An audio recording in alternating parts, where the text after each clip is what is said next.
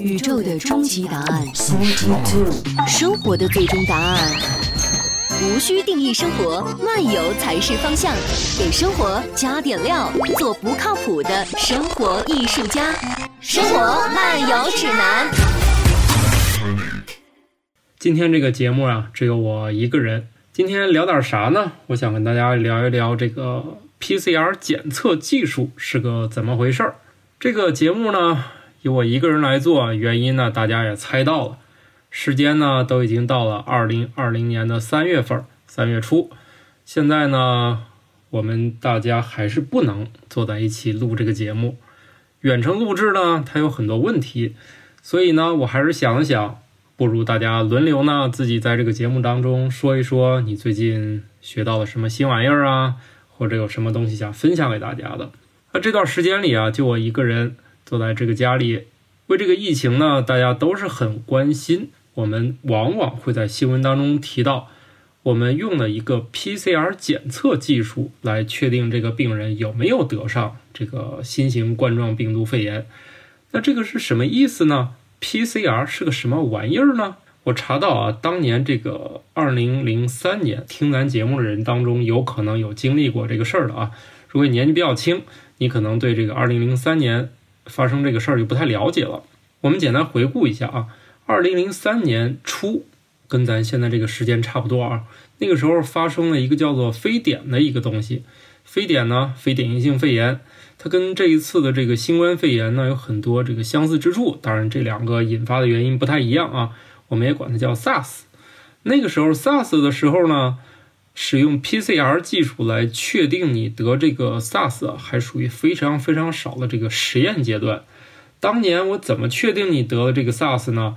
一般就是两种情况，一种呢，这个病人有典型的临床表现，可以直接诊断为 SARS， 也就是说呢，我觉得你这一看就是行，按照这个诊断标准来说，行，我看你是，你就是原理啊，实际上也不会这么容易啊。另一种呢，就是我初步诊断你是一个疑似病例，然后呢你就住院了，后来呢你这个病情一发展呢，我觉得你现在确实就是那个 SARS 了。所以当年这个诊断一个病例啊，还是没有一个金标准，也就是说有可能你不是这个 SARS， 我还是会把你当做 SARS 来收治。因为什么呢？疫情控制这个期间，我宁可当你是，我也不能当你不是，对吧？我放你出去这不合适。然后这一次我们到了这个新冠肺炎这个阶段啊，可以说咱手段直接就进入到了这个 PCR 检测这个阶段。也就是说什么呢？我从病人的身上提取一些检测物，这个检测物通常是什么呢？所谓这个咽拭子，还有这个肺泡灌血等啊，或者是痰液。只要是从病人这个呼吸道里面取出来的这个检测物，我们呢只要放在这个试剂盒和这个机器一配合呢，就马上就知道你是还是不是。这里面要有那个新冠病毒的那个基因的一个检测结果呢，我就判断你是。如果没有呢，你就是阴性，那你就不是这个病。这样疑似不疑似，我只要用这个 PCR 检测，这个事儿就搞定了。那 PCR 这个玩意儿是什么呢？PCR 也有很多的分类啊，这一次呢，我们用的一个叫做 RT-PCR 技术。这个 RT-PCR， 这个一说这个 RT 啊，很多朋友肯定第一时间我可能就想到了一个什么呢？叫做 real time， 就是实时。这一次我们多数来说用的都是这个实时的实时 PCR 检测技术。哎，你听这个名字是不是感觉我只要把这东西塞到机器里，我马上就得到这个结果呢？哎，其实也不是啊，咱可以大概讲一讲这是一个什么样的过程。但凡是这个生命体啊，除了少数病毒以外啊，绝大多数这个病毒，它要么含有 DNA， 要么含有 RNA 作为它们的遗传物质。那人类嘛，那就是靠 DNA 的。然后病毒多种多样，然后这个新冠病毒呢，它主要是用 RNA 来表示。谨慎起见呢，以及当时我们为了判断这病毒是什么的时候，我们把这病毒做了一个全基因测序。全基因组测序的意思就是，我把这个基因从头到尾，我全部都拿到了信息。这个时候呢，我才知道，哎，这是一个新病毒，就跟之前咱见这个 SARS 还有一般的其他原因引起这肺炎这病毒它不一样。我只有全基因组测序，我才能知道这到底是还是不是。是个新病毒啊，还是一个老病毒又出来捣乱了。然后呢，这个全基因组测序它当然好了啊，也许以后我们都能做全基因组测序啊，但是现在来说，它一个是时间比较长，就算你争分夺秒啊，大概也得3天时间。就目前这个技术来说啊，这个一个是病人也确诊也等不及，另外如果这个病情这个疫情发展的快，病人又多，你这个费用也是个问题。然后这个 PCR 技术这个时候就显得特别重要了，就是我不管你这个全基因组是什么情况，我就从中找到一个特殊的地方。比如说我认为新冠肺炎这一段全基因组测序好，我都得出来了，比如说是无论多么长吧，我其中一段是这个病毒有而别的病毒不会有的，好，那我就找有没有这一段就行了。那你想啊，这就跟查找，我们在一些文档 PDF 里面我们去查找，我们查一句话和从头到尾看一遍，那显然是不一样的，是吧？如果我们有一个技术说，我就看有没有这一段，找到了，好，你就是阳性，找不到，你就是阴性。那这个就是 PCR 的一个基本原理，我只找这一段。当然了，为了谨慎起见，如果你再加上一个 CT 的这个影像学报告，那就更好了，是吧？当年这个非典的时候呢，拍个肺片就是 X 光片，现在呢，我们有能力说给大家都做上 CT 了，这样看这个肺部里面的情况就更明显了。当然后来检测可能也有一些改变，哎，不管怎么样，就反正是 PCR 跟这个 CT 这两个就是结合着来，就大概就能判断这病人是与不是了啊。咱就不讨论说有没有什么假阴性假阳性，这些咱都不讨论啊。然后呢，到这个 PCR 检测的时候啊，其实也是一道流程。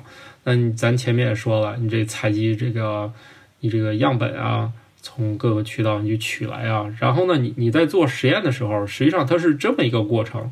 你还得有这个，大家还听说了这个 PCR 里面还有一个试剂盒，试剂盒是干啥的？这里面肯定是几个小瓶，这几个小瓶是和你从病人取到那个样品和机器一起来操作的。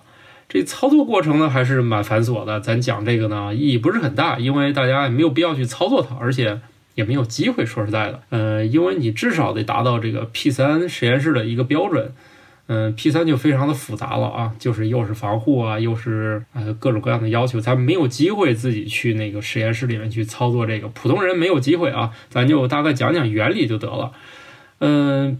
咱也说了，咱从这个病毒里面找这一段出来去判断，那问题是，那如果它很少，那咱拿着放大镜不好找，对不对？ PCR 最重要的步骤之一就是扩增。扩增啥意思呢？你这个新冠病毒它直径才60到140纳米，那它的遗传信息就是整个这个 RNA 信息就更少，我们要找的片段呢就更小，我们用我们现有的技术把我们要找的那段基因让它编一堆出来。也就是说呢，我们的放大镜如果不够大，那我们就让这个东西变多，把这段截出来，好，不停的复制，我只复制这一段。大家都知道1变2，2变4，这听起来前期很慢，后面几乎就是指数级增长的时候，复制个几十遍，那就是非常非常多这个片段了，还不够。我们机器为了让它识别的更轻松，我们还用了一些技术让这个片段的染上这个荧光的标记啊，信号呢这样被层层放大以后。那这个时候机器识别起来就多了。为什么 real-time PCR 最后翻译成荧光 PCR 呢？实际上就是这个时候就体现出这个 real-time 实时了。我就不停的去监测你这个扩增的这么一个过程。你前面1变2，2变4这个很慢，是吧？后面等越来越多的时候，你在这个屏幕上你就能看到这个曲线，就是不停的去上升。实时就是说我在它扩增的过程中，它的这个状态我实时的显示在我这个屏幕上，这样屏幕上你就很容易看到了，这个曲线一直是这样涨，就证明哎有它。如果曲线就没有涨，一直是个直的平平的，好，那我就认为那无论我怎么扩增我都没有找到这一段，我没有找到这一段，它也就没有扩增成功，然后这个荧光剂也没有起到作用，所以我在屏幕当中我看不到这个扩增的过程。其实一开始我也没搞懂，你既然叫实时，那为什么不翻译成，怎么就翻译成荧光了呢？好 ，PCR 其实除了能帮我们判断一个新冠肺炎以外，其实这个技术已经有很多用途了。你比如说什么癌症啊，法医鉴定啊，这个技术还曾经获得过一个诺贝尔奖。你听我说这个原理好像也不是很复杂，所以这就是生物界一个特别特别厉害的一个事儿。这个发明者啊叫凯利莫里斯，想起的名字了。他其实就是83年的时候，有一天这个开车他就想出了这个原理，然后呢他在次年11月他就把这个实验就证明说，哎，这事儿肯定可以。过了不到10年他就得到了诺贝尔化学奖，当然不是他一个人，和另外一个人分享了当年的诺贝尔化学奖。这个人呢，他过去在工作当中也不是属于特别得志的那种，然后呢他就觉得，哎，我就有一天我就想起这事儿，而且我就干了1年就把这事儿折腾出来，可能是1年多时间我就折腾出来，10年就诺贝尔奖。无论是从得诺奖这个速度，以及他对整个生物学研究的这么一个意义来说，都非常的重要。大家都以为现在获得诺贝尔奖已经是难如登天，所以他这个 PCR 这个东西，这个技术一发明出来，很多人都感慨，哎，为啥我就没有想到？他按理说从原理上来说，不是一个说大家完全不可能想到的。